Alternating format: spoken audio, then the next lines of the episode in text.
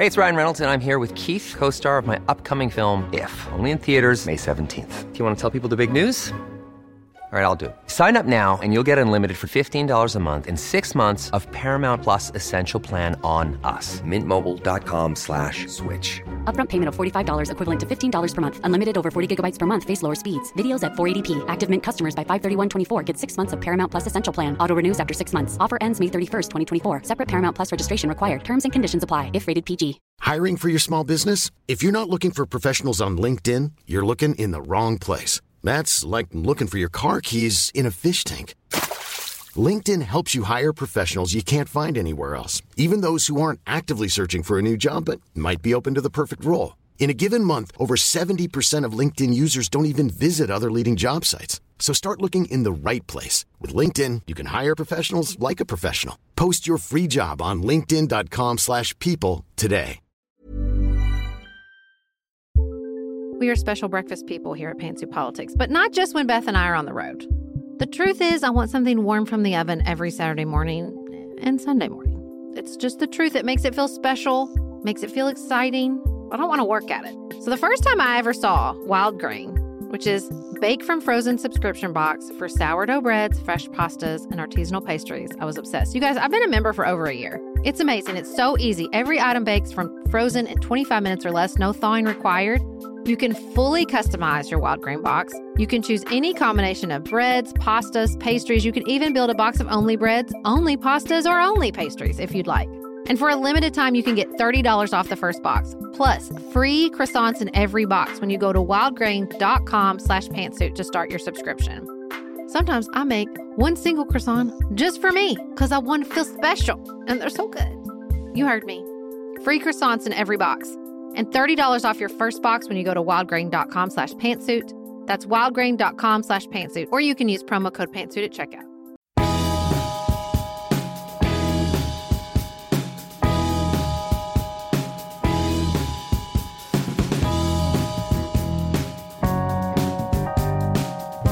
Welcome to Pantsuit Politics, where a woman from the right And a woman from the left accessorize the news with a fresh perspective.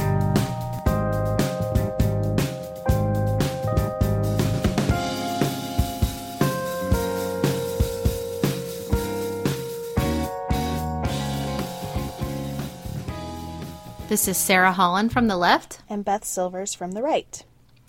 Welcome to a very special episode of Pantsuit Politics, where we are sharing our interview with Mark McKinnon from Showtime's The Circus and are basically beside ourselves with how awesome it went.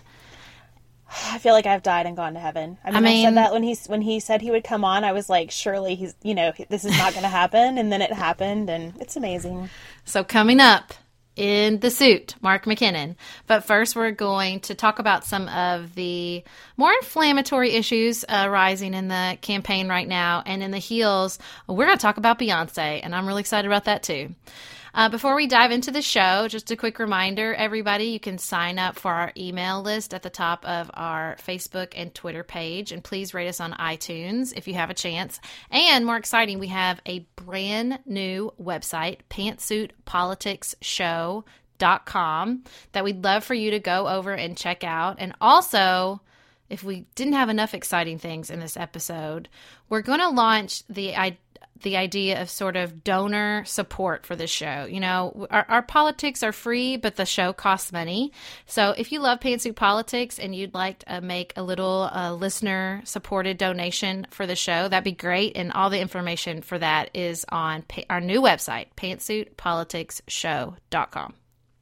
What we're really hoping to do is continue to grow this community and offer some additional things to this community. So it's it's been an amazing experience so far, and we're looking forward to even more. Absolutely. So today in the pearls, we got we got a lot of talk about. We got a lot to talk about, Beth. There's just there's a lot. There is so much, and and I would say this is another reason to sign up for those emails because there's a lot coming, and I have a feeling that we'll have more uh, stuff that we basically have to blog about because we don't Yeah, just not record time. every day. Yeah.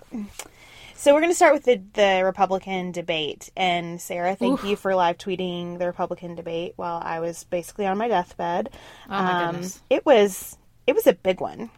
I mean, well, first of all, Uh, can we talk about the entrance? I'm sitting there. For anyone who didn't see the debate or have somehow not gone on the internet, which has turned this into meme to end all meme, Ben Carson. It was really loud in the stadium or, or the where the hall wherever they were. Ben Carson missed his cue, so he was like basically standing there. And then I think Donald Trump missed his cue. It's like everybody else walked past them. It I, I, really couldn't believe what I was witnessing as I was watching it. It was so awkward and hilarious. Well, so it was that strange. Part, it was ABC. Like, yeah, how ABC didn't have someone who would just say, "I'm going to walk out here and push Ben Carson onto the stage." You know, well, you there's like a little flagging. guy. Yeah, there's a little guy who like peeps his head out and is like, "Go, go!" And and Ben Carson said something to him. I don't know what. And then the guy's like, "All right, whatever, just stand there." It was so strange. So it started off weird and then it got ugly real fast. Uh, Chris Christie went after Marco Rubio in a seriously brutal way. Well, I saw him interviewed about it after the fact, and Chris Christie said, and I think this is smart of him and, and true to some extent, if everybody thinks that was brutal, brutal, think about Marco Rubio standing next to Hillary Clinton. Mm-hmm. And I and he's right. I mean, he, he said we call that a day off in New Jersey.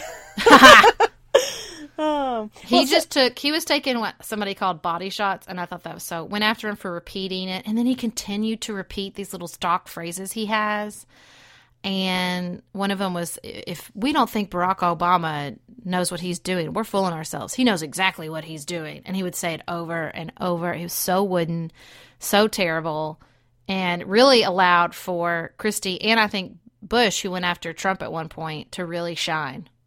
I think so too. I have to spend a second talking about this moment with Marco Rubio because all the coverage is directed at how he said the same line four times. And he did, and that's problematic. If you listen to what that line is, it's even more troubling. He's using it to say basically I guess I guess the first time he trotted it out it was to say a freshman senator can be experienced enough to be the president. Mm-hmm. But the substance of the line and and the position that he doubled down on in the Sunday shows after the debate is is that Barack Obama is almost in a conspiratorial way trying to destroy the United States.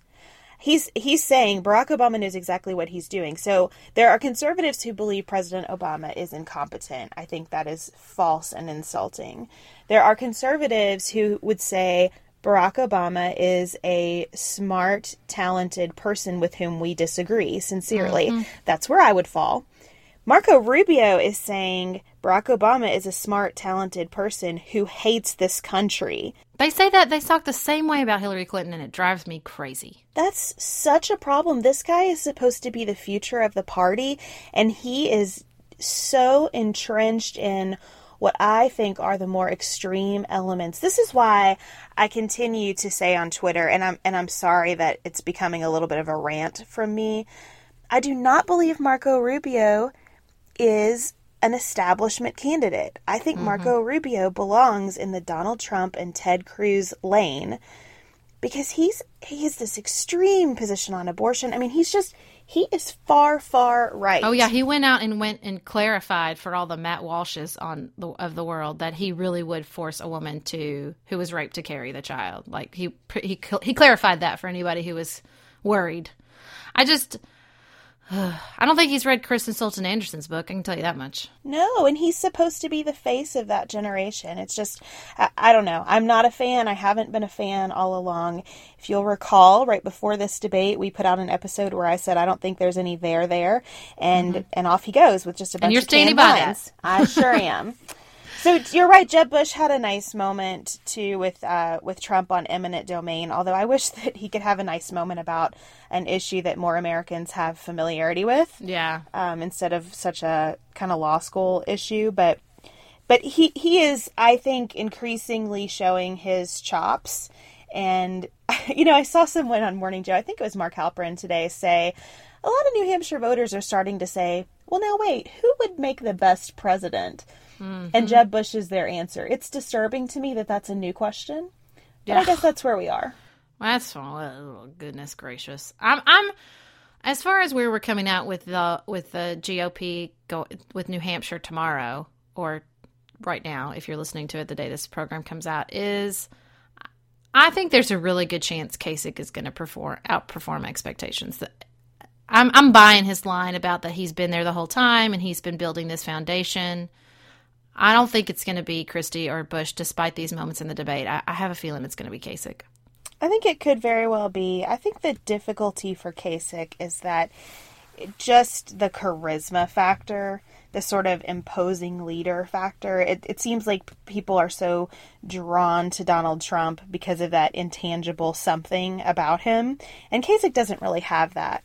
But Kasich has a lot of positives, and I do think in a general election he could be more formidable because he has this message that is really uniting. And I, I think at the very least he could pull Hillary Clinton or Bernie Sanders more to the center during a general election, and that would be a good thing. All right. On the subject of Hillary Clinton, the other big uh, uh brouhaha quite the, the brouhaha over the weekend was um, Gloria Steinem came out and sort of made a joke that I don't know if it was a joke said that the young women young women who were supporting Bernie Sanders were just there because the men were there because the, the the bros were there. And Madeleine Albright basically said shame on you for supporting Bernie Sanders if you're a woman. Okay um, problematic problematic obviously. Young women don't want to be talked down to about their candidate choice uh, Gloria Steinem has since backtracked and said I had she called it talk show interruptus. That that's you know she believed young women are involved in the political process. She did not need to imply that they or talk down to them or say that they don't know what they're doing. That they're involved like ever before and the stakes are very high for them. Uh, Albright, I don't believe, has walked back, and Hillary Clinton sort of brushed it off as, "Oh, people will be offended at anything these days," which obviously n- probably not the best approach this whole thing just I, I, just, I don't even know what to say about it. It's so bad. Nothing pushes my buttons as a woman like being told how to feel. Mm-hmm. And that's true whether it's coming from a woman or a man. And I think it's almost worse coming from two women especially someone like Madeleine Albright, who I really admired, um, mm-hmm. d- despite our political differences. This, and I understand that she's been saying this. There's a special place in hell line for years, but to say it in this context, I, I think she's a smarter politician than that. Um, well, this was this was bad. Here's what I think. I've thought a lot about this over the weekend. I think that in many ways, age can be informative, as informative to your belief system or generation experience, these kind of generational guideposts can be just as informative as your gender. I think it's very, very important. I think the idea, even though, you know, Kristen's book and I think this, these discussions are important, but I think that the idea that we're going to bridge a generational divide is, is foolish. We're not. We're different. And there's different roles to be played.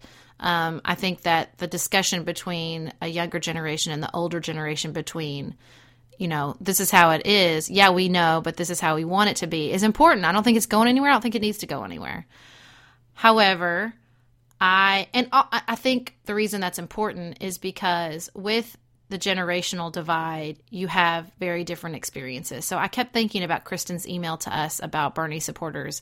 And at one point she said, What 2008 proved to me is that there will be a woman that will go all the way to the White House. And I thought, wow, because that's not what I left experiencing.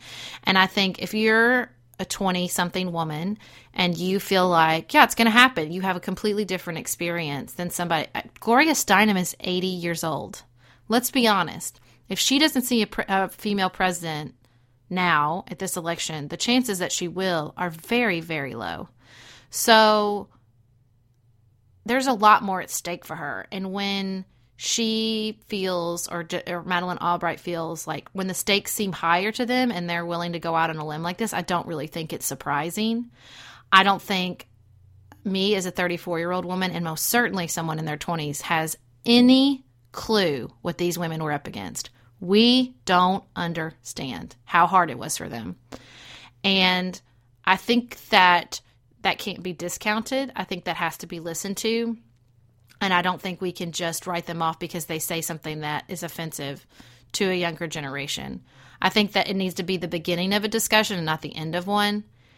as always with political issues where we all want to double down on our sides because both I mean the truth is, to me is is the truth of paradox.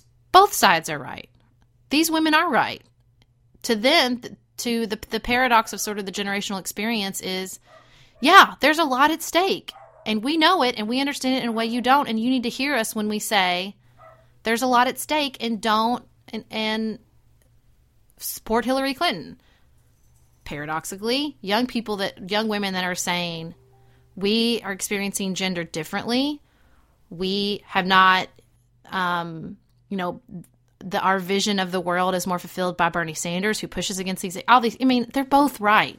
They're both true, and I, I just worry. I, I just don't want it to shut down discussions because, or to really discount these two incredible women and their experiences and the importance of having a conversation with women who experience things we don't understand and to help them understand where we're coming from. I mean, I, I, when this happened, I could not help but think of this meeting I had when I worked for Hillary Clinton with um, several sort of old guard leaders of the um, reproductive rights movement we were playing, I don't remember if we were playing an event or something. And I said, I said, you know, I, I didn't, when she was very much feeling sort of out of touch. And I said, you know, I identify her the, with her the most. I see the real Hillary when she talks about her hair. Like, I know it's silly, but like when she talks about it and she kind of, you can see her relax and like just be light and personable about the way people act about her hair is like so great. And they were appalled that I would bring that up. Like, just appalled. Oh my God, she has to be taken serious. She cannot talk about her hair. That's insane. Like, just, they about laughed me out of the room. And, you know, the the truth was probably somewhere in the middle. You know, she has to be careful because she has to be taken seriously as a woman, but at the same time, she needs to be seen as a human being. And I think that's what's happening here. The truth is, both sides are right, and the some found somewhere in the middle that I think there is a lot, there's more at stake than young women maybe want to acknowledge, and they need to listen to older women when they talk about that. And there is a lot more at stake for young women than older women understand, and they need to listen to that. I know that sounds like the most, you know, pass the buck answer ever, but it's, it's really how I feel. well, the, the other thing is, you would like older women to see that younger women's perception that there will be a female president in their lifetimes, that's a testament to the work of pre- previous yes, generations. Right. Yeah, so true. That's such a great answer to that. And so, what I thought most watching this, in addition to, oh, this is really going to widen the gap between older and younger women, is this is not good for Hillary Clinton does not need this. This is mm-hmm. not good for Hillary Clinton. The last thing she needs are more people lining up to lecture folks on how she's entitled to the presidency at this point. So true. And that's really how this came across, and it's really unfortunate.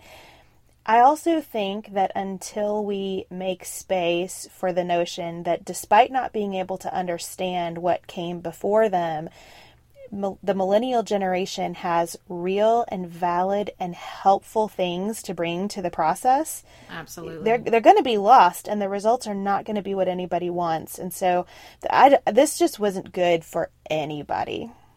I think she should have said, I mean, Hillary needs to start listening to our podcast because I think the answer is sort of what we talked about with Kristen. And I think Gloria Steinem talked about this a little bit. Women grow more radical as they age right? And, and so Gloria Steinem said that in her interview. Yeah, absolutely. Men yeah. grow more conservative because they amass power as they age. Mm-hmm. Women grow more radical because they lose power as they and age. And that's the answer, right? So bridge the gap. Say like, okay, here's where they're coming from. We we hear you. We don't want to talk down to you, and we don't want to you to feel like you're not being listened to. Um, but understand there's some things in front of you that you haven't experienced yet. Like they're they're coming for you.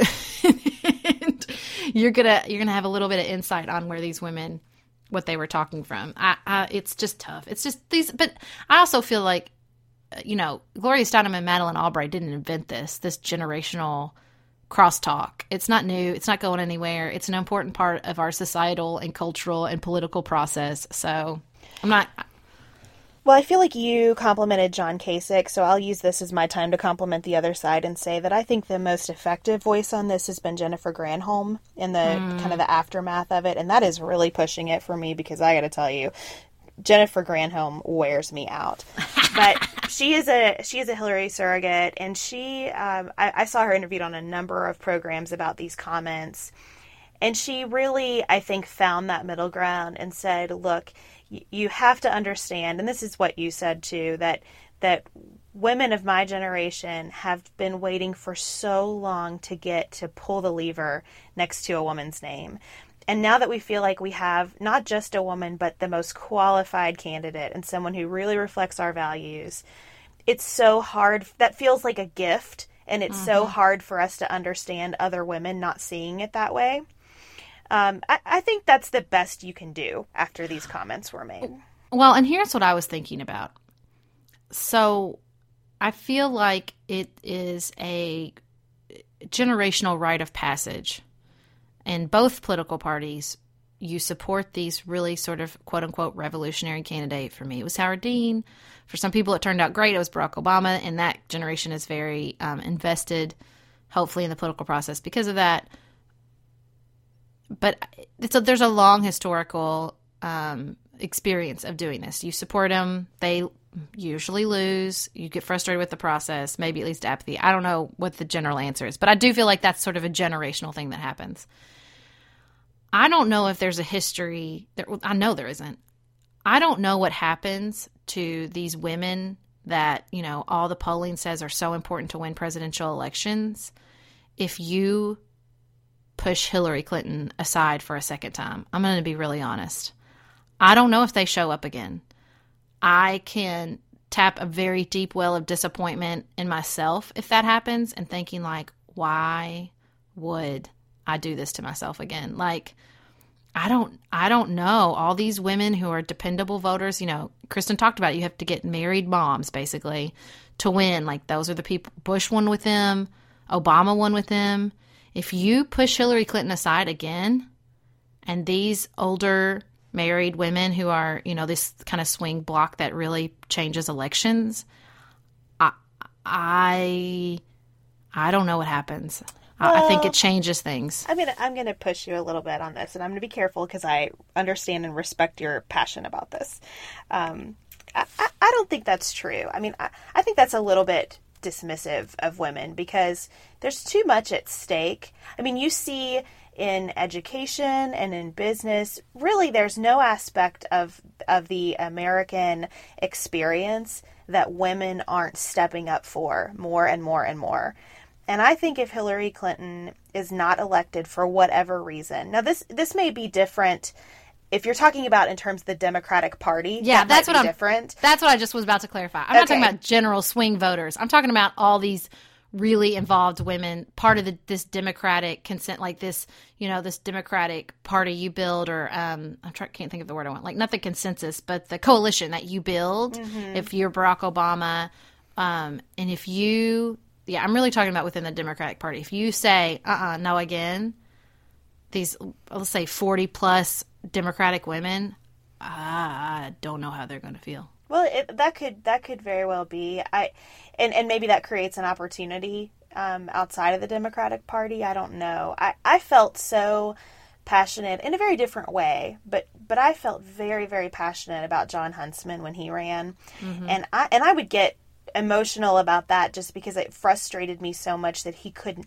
it, it felt like he couldn't be heard you know he just could not break through in that cycle despite me feeling a lot of the things people say about hillary clinton. He's enormously qualified. I mean the man was an ambassador to china at a time when economic and and you know geopolitical issues were so important. Um, and i still feel like there will be an opportunity for a centrist republican candidate at some point. I I don't know that it will be in this cycle. I'm hopeful, but um, if not now, there will be at some point. I, I, think women will hang in even if Hillary Clinton doesn't emerge as the nominee. I think she will emerge as the nominee, um, but. Uh, I think it'll be. I, I don't think that the coalition of women in the Democratic Party will completely be eviscerated if Bernie Sanders somehow ends up with the nomination. But we'll see. We'll see. Okay. Well, we're moving on to the suit, mm-hmm. and I hope everybody is prepared because it is 10 kinds of awesome.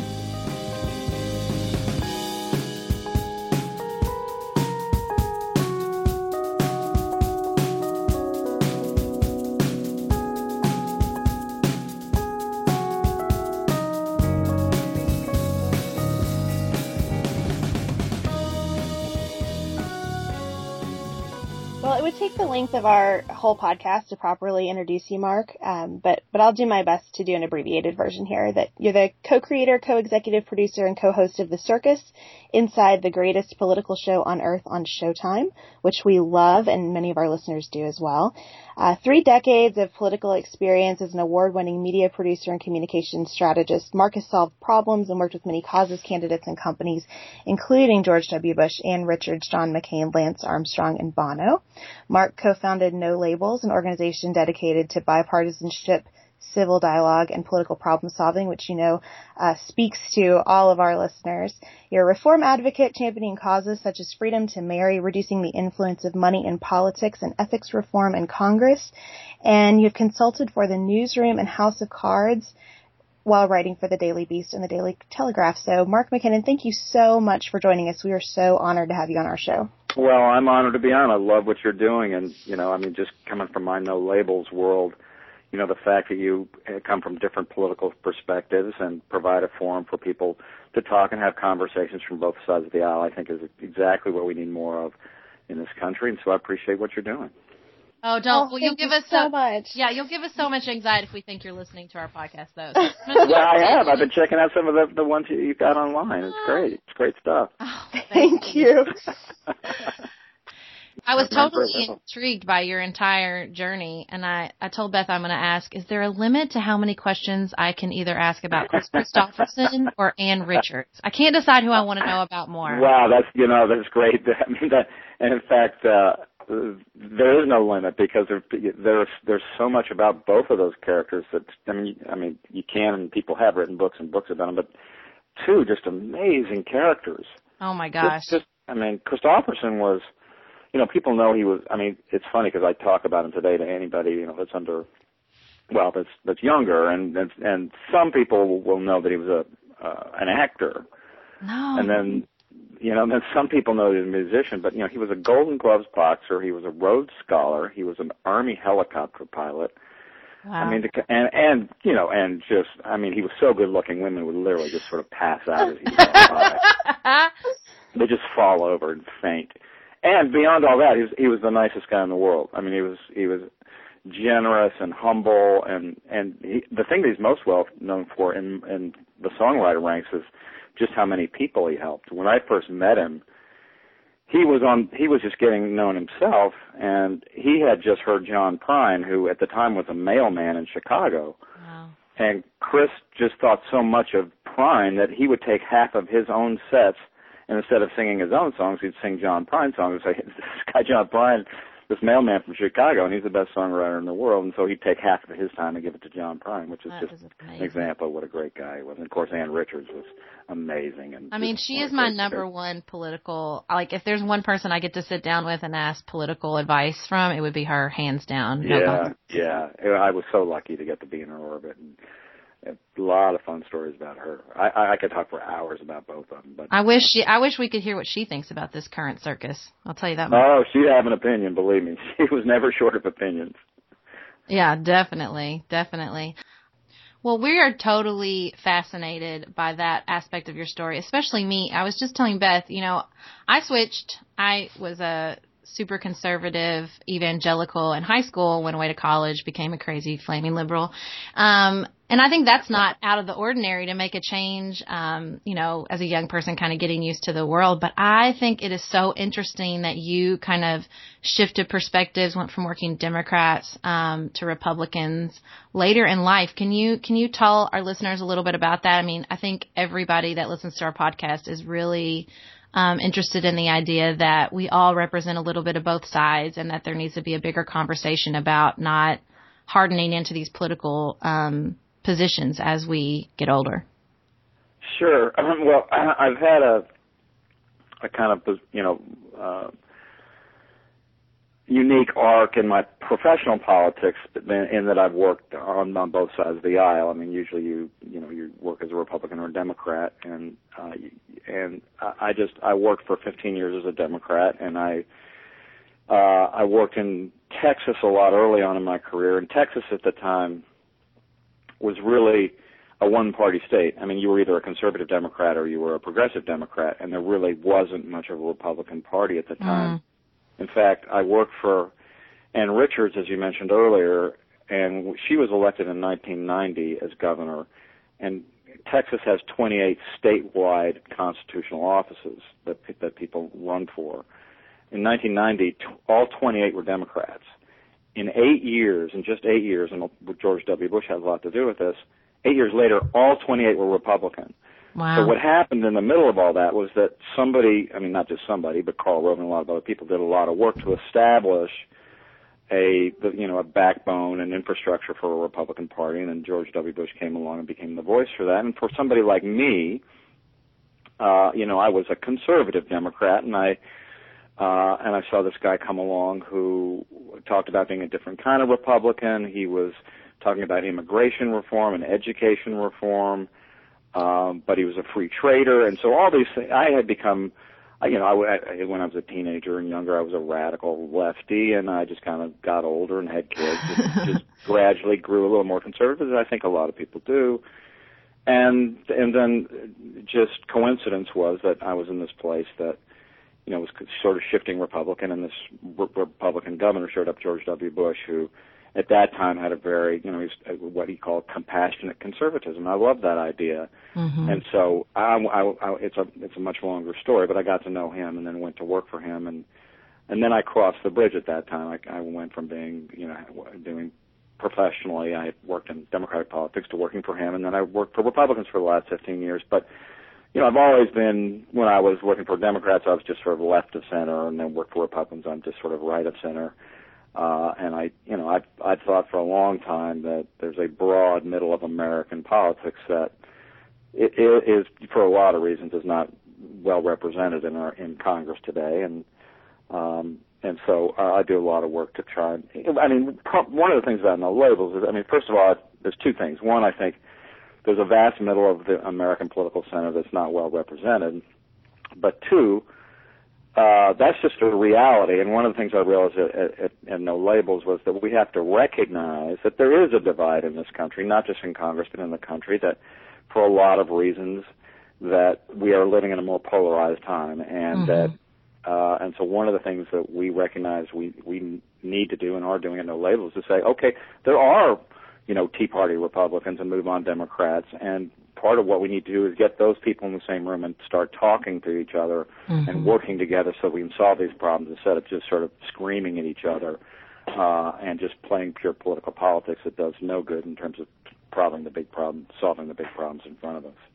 Even among the primary environment right now that's so kind of entrenched, do you feel like people are hungry for that conversation? I feel like, you know, you know, Vox really tries to do this. They're talking about like, let's just not read things that agree with what we already think. I hear Nate Silvers talk about this. We, I mean, people are like thirsty people in the desert with this podcast. Like, oh my God, thank you for being reasonable. like, I feel like there's a hunger for that, and I and I'm just wondering if even in the midst of this quote unquote the circus, do you feel do you feel like maybe Bernie Sanders and Trump are appealing to that in some way? Like I just I'm trying to see a way forward because I feel you know Beth uses the term all the time post partisan, and I feel like there's yeah. something happening.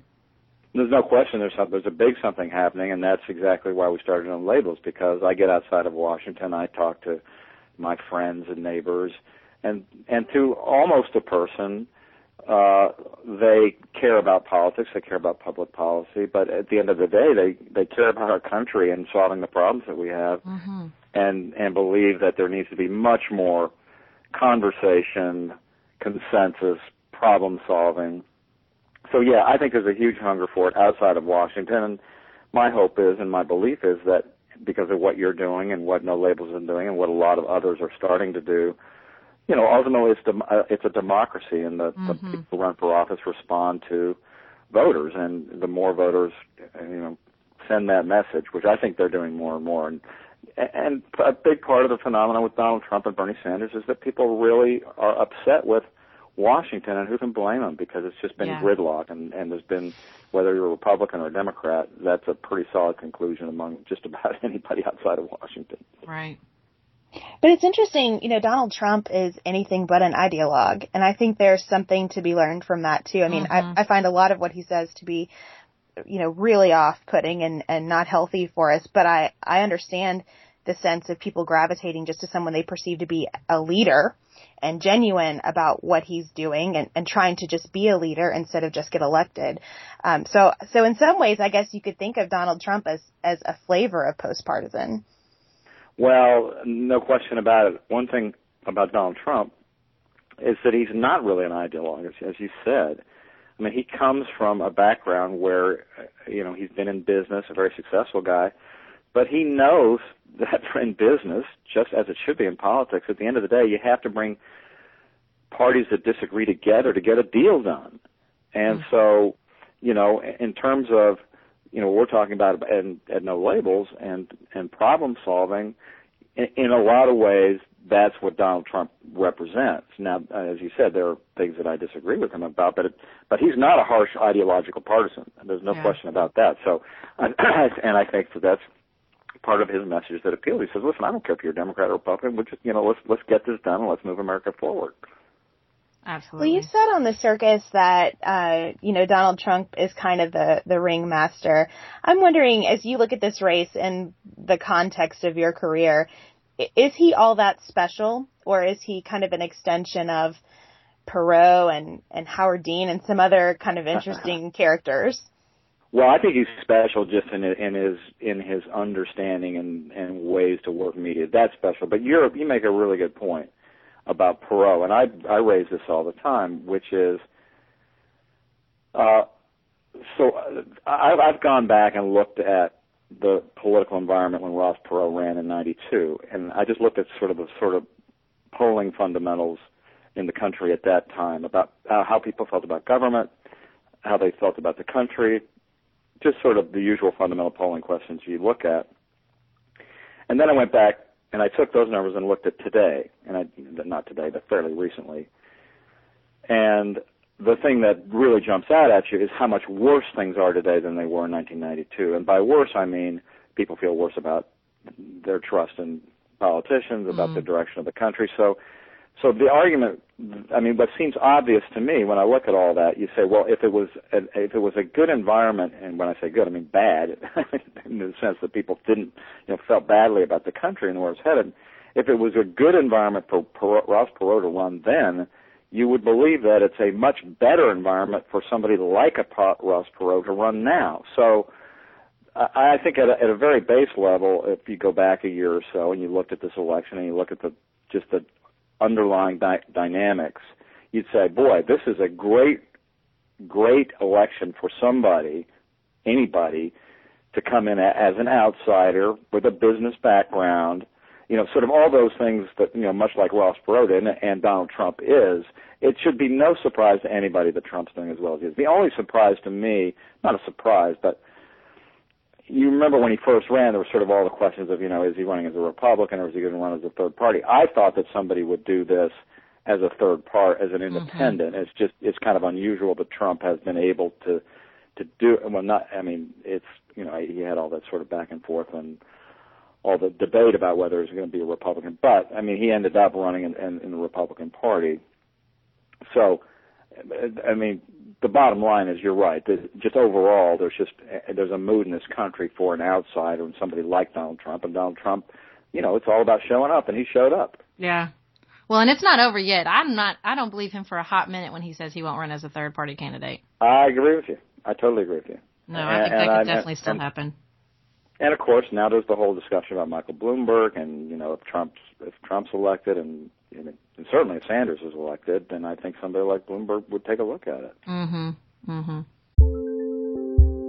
Just finished A Court of Thorns and Roses and craving another fantasy world to devour?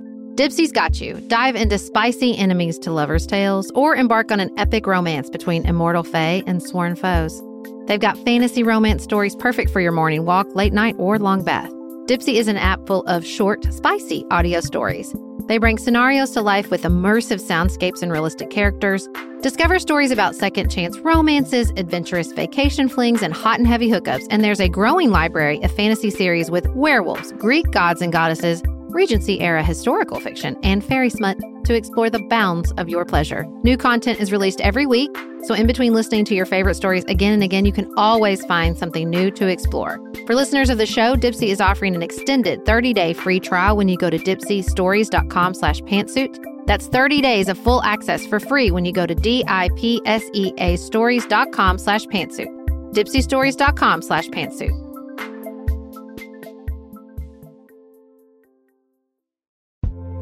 This show is sponsored by BetterHelp. Can I get something off my chest? Every day I feel a little pang of sadness because I think about Griffin going away to college. Y'all, he's a freshman in high school.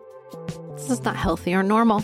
This is why I have it on my list of things to talk to my therapist about. We all carry around these things, big and small. When we keep them bottled up, it can start to affect us. Therapy is a safe space to get these things off your chest and to figure out how to work through whatever is weighing you down. If you're thinking about starting therapy, give BetterHelp a try. It's entirely online, designed to be convenient, flexible, and suited to your schedule. Just fill out a brief questionnaire to get matched with a licensed therapist and switch therapist anytime for no additional charge. You gotta get it off your chest. And you can get it off your chest with BetterHelp. Visit betterhelp.com slash pantsuit today to get 10% off your first month. That's BetterHelp, H-E-L-P com slash pantsuit. If you're looking for a very quick salon quality, but not salon priced manicure, Olive and June has you covered. We've talked about Olive and June's Mani system before. It has everything that you need for a professional manicure in one box, salon grade tools, your choice of six polishes. Those polishes are going to last you for seven days or more. The cost breaks down to about $2 a manicure. Olive and June also has press ons if you want. What I love though is that Olive and June each season is coming out with new colors, and I just got a set of spring and summer colors in quick dry polish. They say this dries in about a minute. It seemed dry to me in about 30 seconds. It was not kidding about being quick dry. I also love the light colors in this set. There is a huge range. My favorite one is called Kitten. It's like a pinkish gray. The quick dry polish gives you full coverage in one or two coats. It lasts for more than five days, and it is offered in more than 40 cruelty free and vegan polishes. Olive and June just understands what's happening in our lives, that we need to move quickly, but we want to look great and feel great and have fun in the process. Visit oliveandjune.com slash pantsuit for 20% off your first system. That's O-L-I-V-E-A-N-D-J-U-N-E dot com slash P-A-N-T-S-U-I-T for 20% off your first Mani system.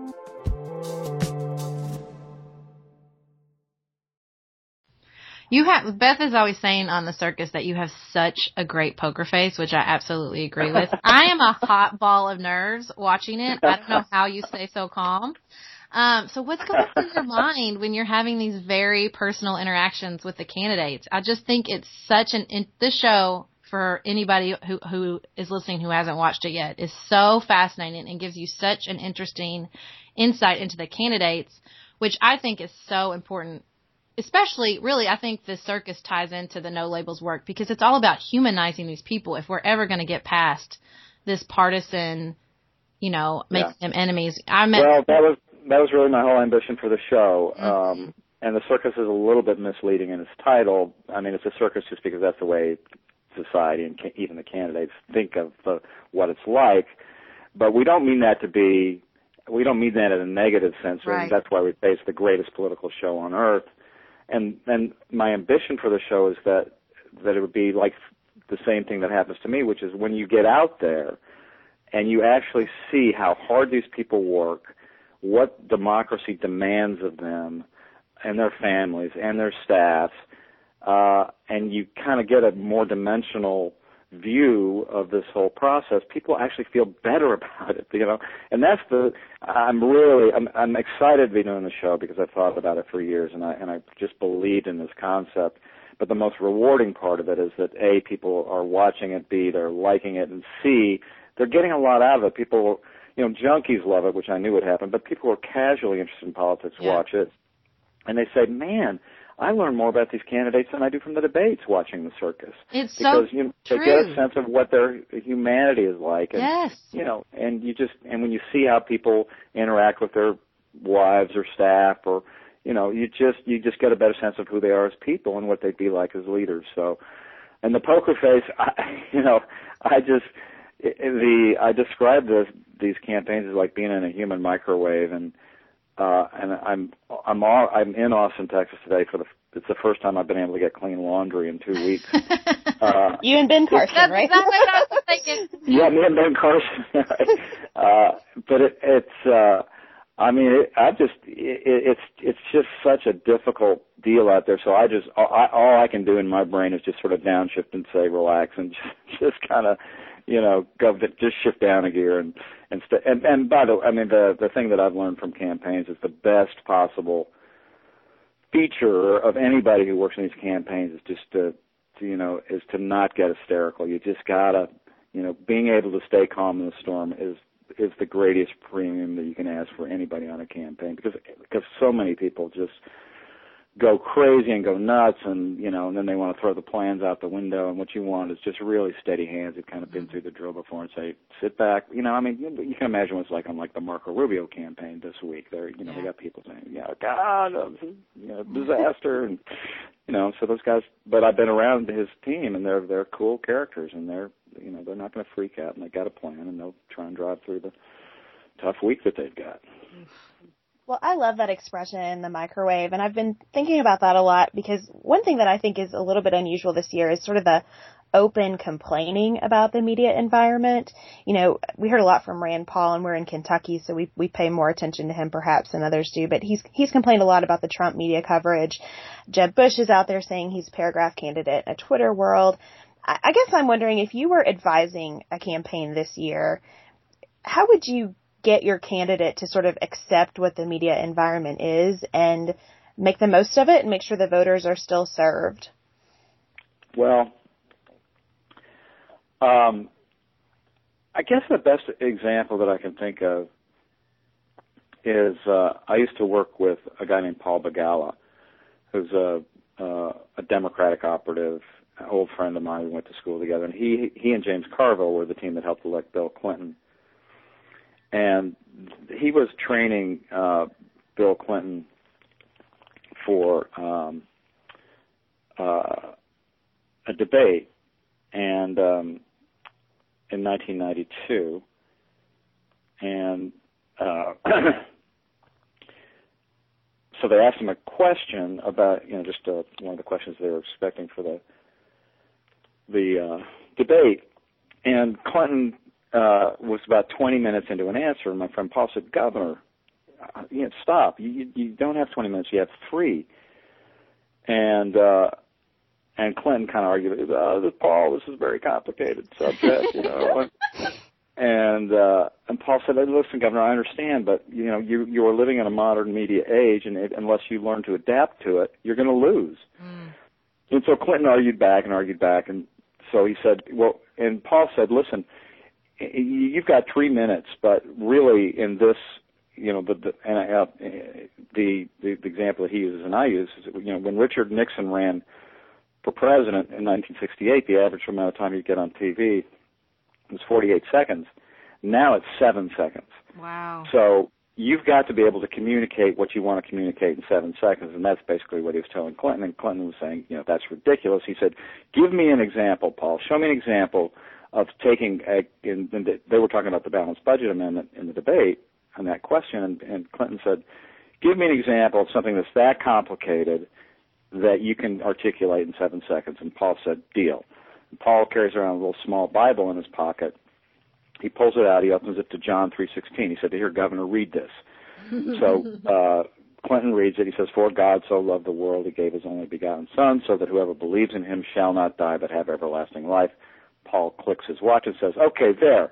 In 25 words, lasting 6.8 seconds, St. John listed all the essentials of Christian theology. Let me break it down for you, Governor. For God, monotheism, not the gods, just God. It took humanity hundreds of thousands of years to come to the conclusion there's only one supreme being. John 3:16 covers all that ground in two words and a fraction of a second. so loved the world. God is not only singular and supreme, but also benevolent, capable of affection on a global scale. He, sorry, pantsuit politics, but God's a guy, and if that offends you, pick it up with the author. Gave his only begotten son. Woo, he's got a son and a begotten one at that, and willing to ship him to earth as a gift, an enormously complicated concept, fraught with ramifications, but delivered in just five words, so that whoever believes in him, having faith in the Son, is a prerequisite to come what comes next, shall not die but have everlasting life. That's the payoff. Faith triumphs over everything, even death. That's why believers call this the good news. So there it is. One sentence tells us there's an all-powerful, all-loving deity who sent his son to earth as an offering, and whoever accepts that offering and receives and returns that love will not perish when he or she dies, but instead will live forever. And Clinton said, okay, I got it. I got it. and went on to be one of the greatest communicators ever. You know, but that's why, you know, Tim Tebow has John 3.16 written in his eye black and his in football games, and you see the guy with the rainbow afro at football games, of Olympic John 3:16. The idea is that's a really complicated concept, but if you go read John 3:16, you get it in seven seconds. So what Paul does and what I do, and you know what anybody does, is just when you're working with candidates, just say, listen, you know, you can complain about it all you want, but unless you adapt, you're going to lose. Well, on the topic of um, our primarily female listeners. We'll let that we'll let John three sixteen slide. But um, the idea of women in this election has gotten so much press coverage, obviously because of Clinton's presence. And I'm just wondering, you know, you've worked for Ann Richards, Strong Female. You've been married for approximately a million years, from what I can pick up from your Wikipedia page. Yeah, and you have uh, two grown daughters. So, you know, I'm running. We have a lot of young women and interested in politics, and I, I really want to know your perspective on kind of the the gendered press coverage of Clinton and what advice you would give to a young woman considering public office. Well, uh, first of all, I give the advice to say run. You know, we need you. Um, we need good, smart people um, to, to run for office, and I think that it, it's. I mean, w- women reflect. Uh, uh, our, you know, obviously, uh, a, a big part of our conversation, our culture, our politics, and should be. And you know, I mean, the the, the, the I you know, I think that there is a perception, not only perception, but a reality, and I can't base this on any data, but that uh, certainly the perception is true that women are are perceived as being more honest, mm-hmm. uh, and and there's certainly a demand for and a need for that in our politics. Um, the I think that I think it's unfair that somebody like Hillary Clinton is held to a higher standard and that women are generally. And I think that's unfair. I think it's historically been the case. You look at people, women who've been successful in politics historically, you think of, you know, Golda Meir, Margaret Thatcher, sort of the ones who've been successful uh, over history.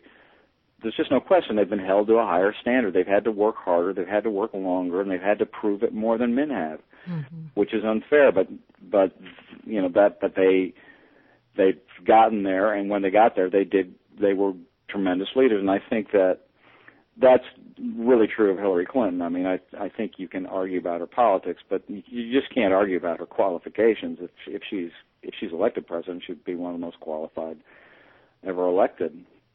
And I, you know, I've met her and worked with her a little bit on a nonprofit, and she she works her ass off. You know, yeah. she works harder and longer than just about anybody I've worked with in politics. Ann Richards was very much the same way. So, um, you know, I think we need more women in politics. I think it makes our politics better. I think they have a better understanding.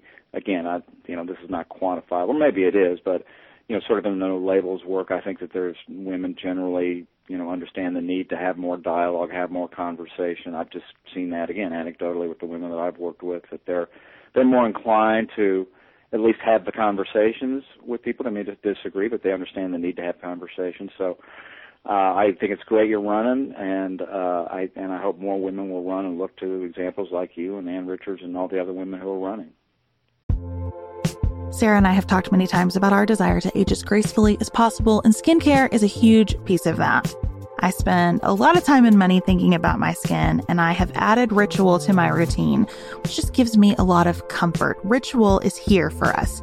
they have created a wrinkle support skin supplement and conducted clinical studies, so we know it's working. They're taking the guesswork out of skincare. Ritual Hyacera is one of several Ritual products that I love. I take the daily multivitamin, I take a probiotic, and Hyacera is that once daily skincare supplement that is clinically proven to reduce wrinkles and fine lines and increase skin smoothness in 90 days. I recently met a friend for the first time in person as opposed to online. And we were discussing the fact that I am 43, and she said, I cannot believe how young you look. And I thought, thank you, Ritual, for that.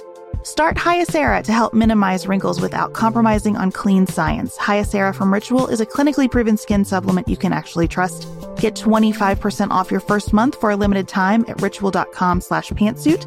Start Ritual or add Hyacera to your subscription today. That's ritual.com slash pantsuit for 25% off.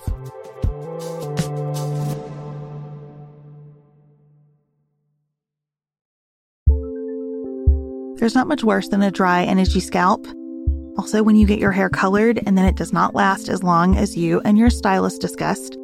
It could be that unfiltered, mineral filled water is the culprit. Hard water is a leading cause of damaged hair and dry, irritated skin, and about 85% of the United States uses hard water, filled with dissolved minerals and added chlorine. That's where Canopy's new filtered shower head comes in. Canopy, known for their beauty hacks and reimagined humidifier, has revolutionized the filtered shower head. Dermatologists recommended this unique three stage filtration system greatly reduces contaminants and odors in your shower water, leaving you with healthy hair and glowing skin. Best of all, the Canopy filtered shower head is hassle free. Installation is a breeze, and its unique quick release filter replacement feature allows for seamless filter replacement unlike any others on the market. Go to getcanopy.co to save $25 on your Canopy filtered shower head purchase today with Canopy's hassle free filter subscription. Even better, our listeners can use code PANTSUIT at checkout to save an additional 10% off your Canopy purchase. Hurry, your hair and skin will thank you.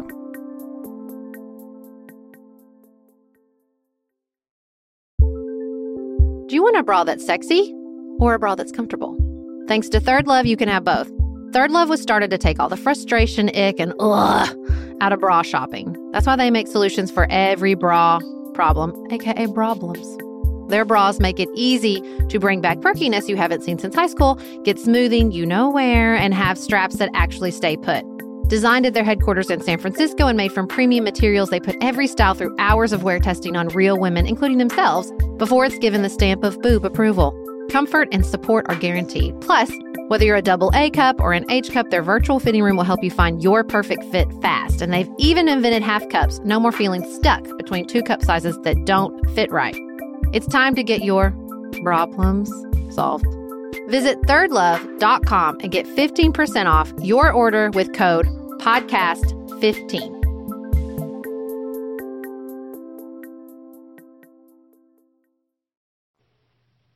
Well, we're less than 24 hours out from New Hampshire right now, so we have to ask you um, any predictions. And we we both loved the Prisoner's Dilemma episode, and are wondering what what you make of that after the debate, which yeah, yeah. Well, we should have run the. I wish I kind of wish we'd run the Prisoner's Dilemma now because it, that was like, like this whole week became the ultimate Prisoner's Dilemma and kind of resolved in a little bit of way. First of all, I'll start by saying. Um, it's so you you can you can make yourself look really stupid being in the prediction business and politics. uh, my favorite line about this was uh, in, I was in Iowa about a week ago, well, whatever day it was, the day before the election, the caucuses, and I ran into a woman named Karen Tumulty, who's a longtime veteran reporter, was at Time for years, and now she's at the Washington Post. And she said, "You know, Mark, I was uh, I, I was just thinking today as I look toward the election tomorrow, and I was re- thinking back to 2008, and I wrote a column then the day before the Iowa caucuses, and she said, with the exception of the spelling in my byline, every single word I wrote was wrong. so, uh, you know, there was a lot of upsets in Iowa, and as we talked about in the episode last night, which we call Big Mo, New Hampshire has a has a long history of turning things on its head. They like to reject the conventional wisdom. So uh, it's it's once again really unclear what's going to happen, and certainly I think some more surprises to come out of New Hampshire. We, uh, you know, the so this prisoner's dilemma was about the idea of the, the four mainstream candidates not doing what they needed to do to sort of break out, um, and you know not come to sort of some sort of agreement, realizing that that one of only one of them can really emerge. Well, uh, Chris Christie decided this week that he wasn't going to, you know, that that uh, that Marco Rubio had a a lot of momentum coming out of Iowa, and he realized, and they realized that they got to stop him, and and I, you know, it was pretty dramatic. We talked to Christie the day of the debate, I guess, or the day before the debate, and it was pretty clear he was, you know, he was going to unload, and he Mhm. did uh, in a way that I, you know, I mean, that debate was unbelievable. It Really was. And I've, yeah, I, I can't remember the last time I saw somebody take it on the chin so hard.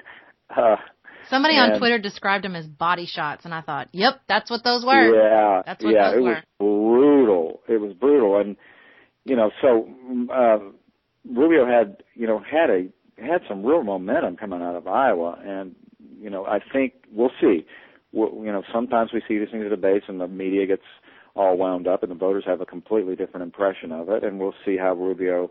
Well, there's still what three more days before people vote, and that's a lifetime in New Hampshire, and we'll see how he manages kind of the aftermath of that. But I think there's a good chance that that Christie, particularly, at least mm, significantly slowed down Rubio's momentum. In, in which case, I think there's a likelihood that you know that Kasich that you could again see that. Well, I think what what that means is that Rubio may not have may not break out like he was going to, and you still have kind of a muddled group of Christie, Kasich, Rubio, and Bush. And, and I think that the person that that help that all this helps the most is Trump. Hmm. You know, I mean, some now it's I think likely that that Trump will probably win New Hampshire now, and that you have this sort of you know group of Main Street candidates bunched below them somewhere. I don't think Cruz will do that well, just because. And I told him this, and was in the circus last night. I remember coming to New Hampshire with George W. Bush in 2000 as the front runner, and then losing by 19 points. And some of that, I'm sure, is cultural. I just don't think New Hampshire voters like Texans, and so I think I, I think Cruz is gonna is gonna uh, will will get a dose of that himself. So I think it all goes into South Carolina quite unformed and and still to be figured out. Well, here's my question too. As I'm watching um, the Big Mo episode last night, which I was so good. Thank Is it editing or are they actually? I feel like they're opening up to you guys more and more. You Well, like yeah, it's I mean, changing? it's a, it, yeah, they are because um I mean, they're first of all they're seeing the show. Like when we first came to them, they're like, "What? What is this? What are oh, you that's doing?" yeah. Yeah, so and I think that they see when they see it. I mean, first of all, they realize that you know our, our we're not out there to we're you know we're not out there to blow them up. That's not our purpose. You know, Yeah. we're not trying to trick them and uh or do something devious. We're just we're just trying to be an honest reflection of what happens out there and what it's like, and and to give them a chance to show their human side. Yeah. And That, I mean, and- that and I- moment when Bernie is like, "No, stay and tell me what you think about this," to John, Right, unbelievable. Yeah, just those little moments of human vulnerability. People see that and go, "I love that." Yeah. You know, and I, by the way, I'll tell you this: the the the hands down star of the show so far is Jane Sanders.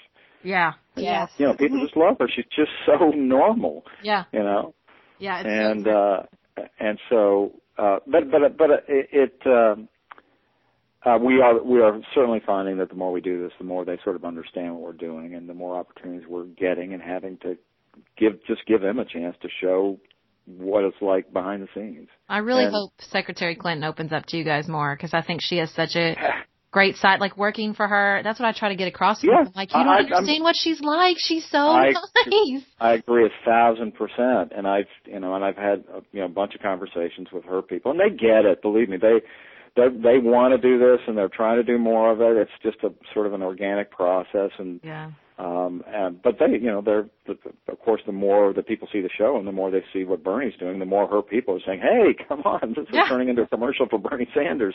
Yeah. And we don't obviously we don't want to do that, but if Bernie's the only one that gives us access, then that's what we're going to keep doing. Right.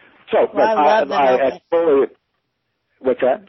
I love the moment when you are standing outside of an event trying to get a shot of her going to her car and then you sort of wave at the car and I mean they have to recognize that that's not good for her.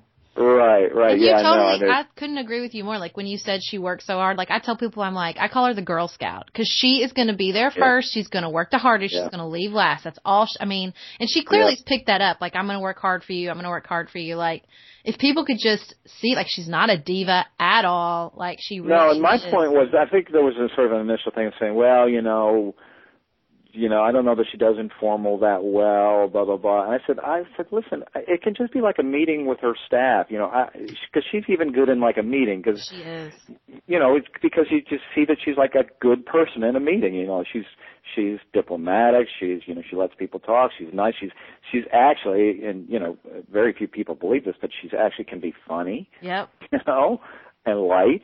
Mm-hmm. And and so I said, just that's all you got to do. Just you know, we we don't want to come live with her. We'll just give us five minutes in a meeting and just let us show the rest of the world what some of us who've spent some time with her have seen. And I think we'll get there. I think Yeah. we'll get there. But it's a, it's just a process. And it's so funny, and you're going to love this, when I met Bill Clinton a long time ago, I, at a book signing, and I just asked him really quickly, like, what's your number one piece of advice for someone considering public office? And he like stopped the line basically and said, you need to meet as many people as you can because the more different levels you can relate to people, the more people are likely to see you as a three dimensional human being and not this two dimensional politician.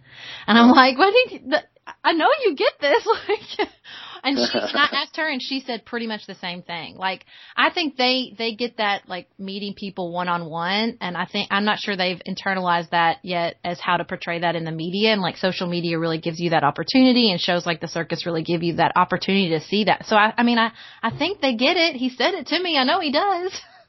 They do. They do, and you know, and her people are super smart. I've and Yeah. I've I've worked with a bunch of them over the years. They, they everybody gets it. It's just like I said, it's just a process. They want to. It'll be incremental, but we'll keep building and and we'll try a little bit, and she'll get used to it, and it'll get better, and and we'll also we're also going to kind of build into. I mean, one of the things that I said too is that you know, this, I, I, it's never been my intention that the whole purpose of the show is to have access to the candidates because there's so many other interesting people around the campaigns, and mm-hmm. in some ways, there's a lot of people that are actually more interesting than the can. You know, some of these campaign managers and press people and advance people, and even people in the press. There's just this whole orbit of characters that are are so interesting and fascinating. And I want to show them too. So you know, there's there's people on the Clinton campaign. I mean, Nick Merrill is a good example of a press guy. He's a great guy. He's really funny and smart, and you know, so I think that over time we'll kind of build out these other characters that you'll see that are part of the orbits as well. Can't we have an hour? I really need it to be an hour. Well, I Tell you was what, I got about five more minutes, and then I got to run. No, I mean the circus. I want the circus to be. Oh, the circus. uh, yeah, listen, the um, uh, the we could have easily made all four of these first episodes an hour. We had so much good stuff that we had to leave on the cutting room floor. But just doing the half an hour show, I mean, we, we I mean, just an example. In the middle of the night, Saturday night, we were shooting stuff from the from the Republican debate, and a big and this it's a monstrous production challenge, and we had somebody hired that was supposed to take something that we shot and go to an uplink place to get it to us in New York. I was in the editing studio, and the person just quit. Oh my God. They just said, "I've had it. I quit." Right in the middle of the night. Oh You know? I mean, we have people working. You know, I mean, like the the one of the camera guys. The first five or six days worked 92 hours. He was getting two oh, hours of sleep a night. So Oh my gosh. the- it's it's it's it, the the hardest part of it is just the pace and the load that everybody's carrying. It's it's it's just crushing and it's just burning out people left and right. So uh, to I'd love to do an hour show, but it it just to get the half hour show out is just you know It's- we're Y'all are barely doing such a good job. Well, we can't wait to see how it evolves. We love it. Um, hope to talk with you again sometime. Thank you for being so generous with your time and thoughts. It's amazing to talk with you, and, and good luck as you keep turning out these remarkable episodes. Well, thank you. I love what you're doing at Pantsuit Politics. I mean, this is exa- just a great example of you know people sort of stepping up and doing your part. And congrat and good luck in your race. And uh, we'll keep listening and kick it hard and carry on regardless. Thank you so much, Mark. Thank you See ya. so much. Bye. Bye bye.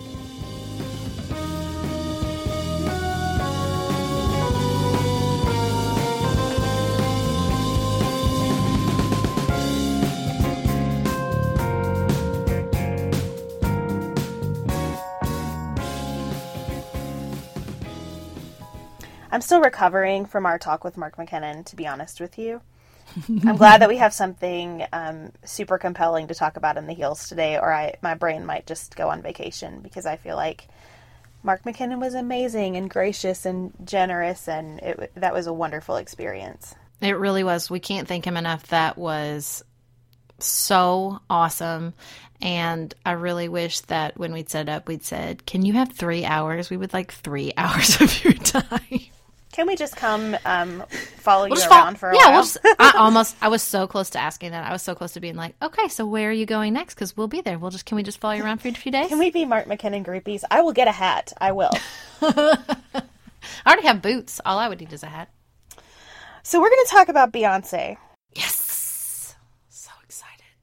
So since I again was on my deathbed during the Super Bowl, I have only watched uh, Formation, the video that was released right before the Super Bowl.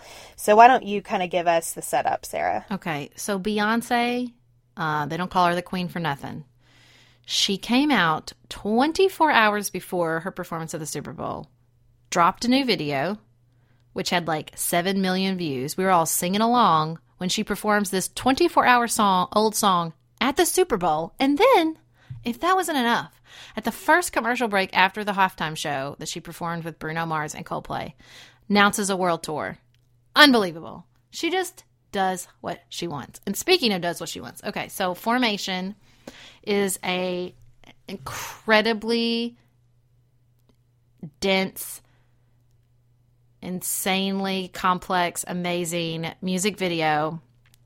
It is um, it has lots of um, black pride, black power imagery. It's heavily focused in New Orleans. Um, there's some incredibly powerful images of a young black boy um, dancing in front of a line of um, SWAT team police officers, and then he raises his hands, and then they raise their hands. There's a graffiti, "Stop shooting us." Uh, she sinks a police car with her body in the water at the end. I mean, it's it's there's a lot. I'm not going to try to summarize it. Go watch it. It's unbelievable. The song is unbelievable. The lyrics are unbelievable, and it is so incredibly powerful. And you know, when I she did a, a version of it, a shortened version of it at the Super Bowl. There's already already been some um, reaction. You know, people are ca- calling her anti-police whatever. I mean, supposedly her in this not supposedly her the internet shut down like she shut down the internet with her website for the when she announced the formation tour and that commercial like it immediately shut down.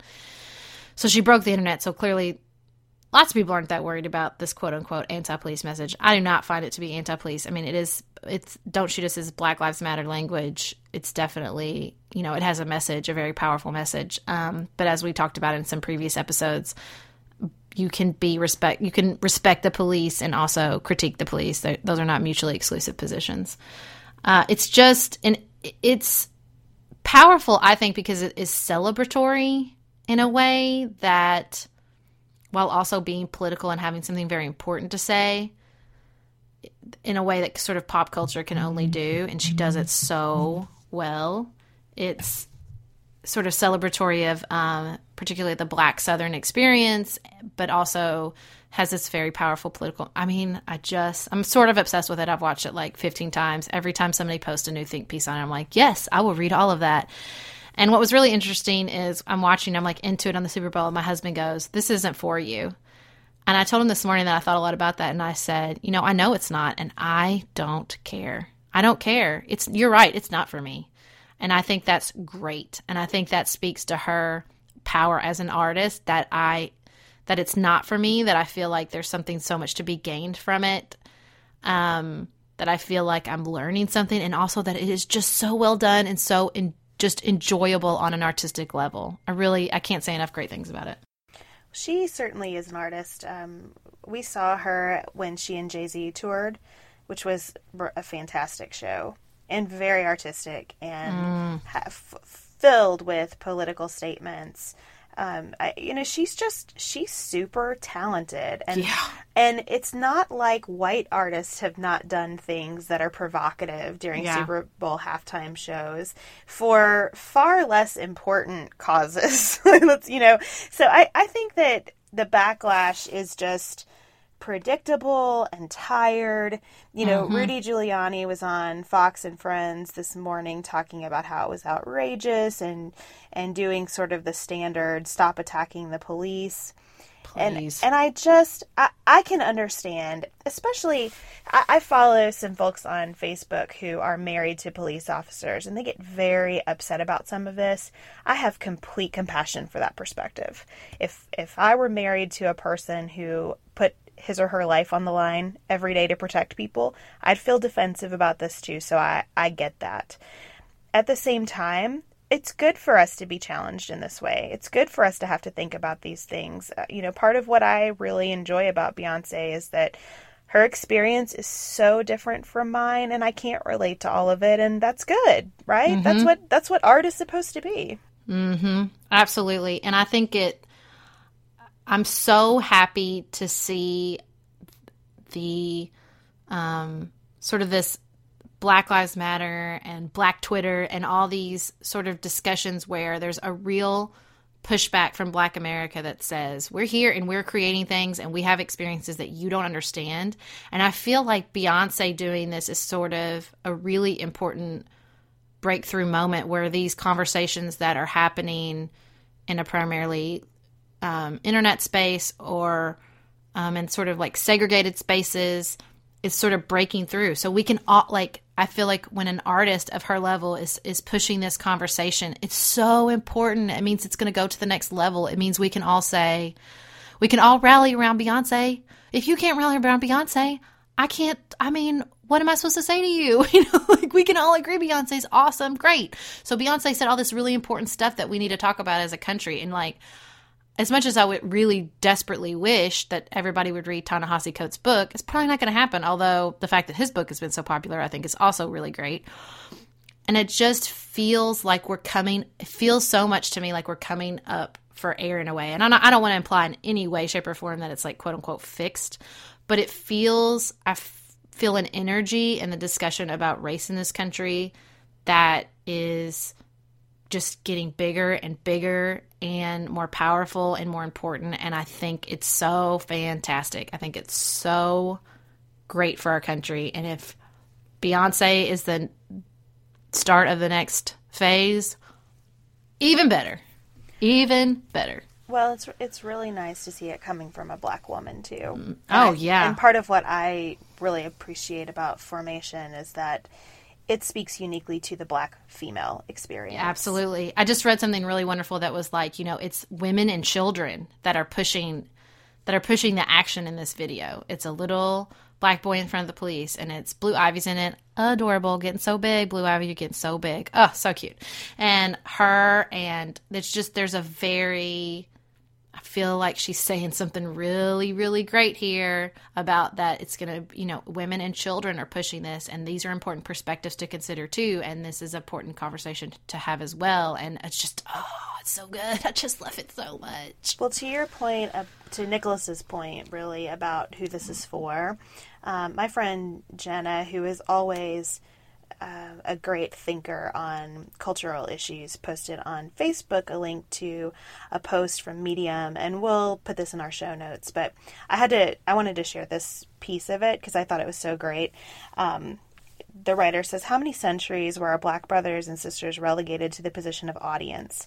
The thrills of competitive sports, television and movie screens, even the petty dramas of middle class servitude demanding their attention. We gave them the role of witness to our stories without so much as a thought that they might have their own.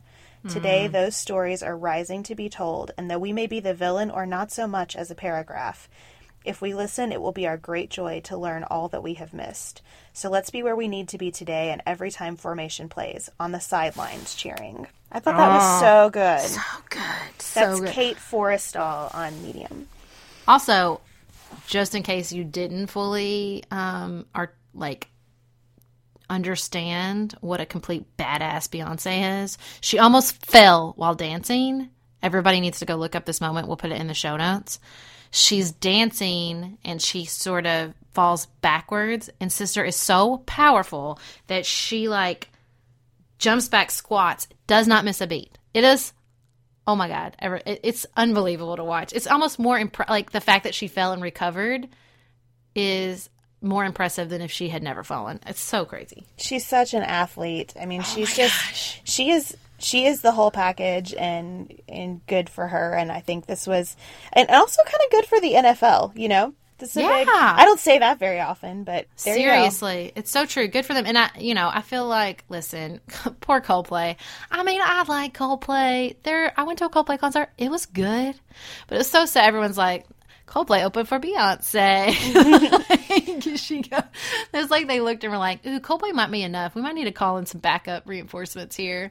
I'm sure boy, Coldplay did is they. just fine. Yeah, they're fine. They're they're fine, and it's not totally like unexpected. I mean, she was on. She guest spotted on their recent release, so it's not like it's just out of nowhere. They were just like, let's call it Beyonce. I mean, there was a connection there. I mean, look, everybody on that football field swimming in money. They're they're all yeah, fine. they're fine. They're gonna be just fine.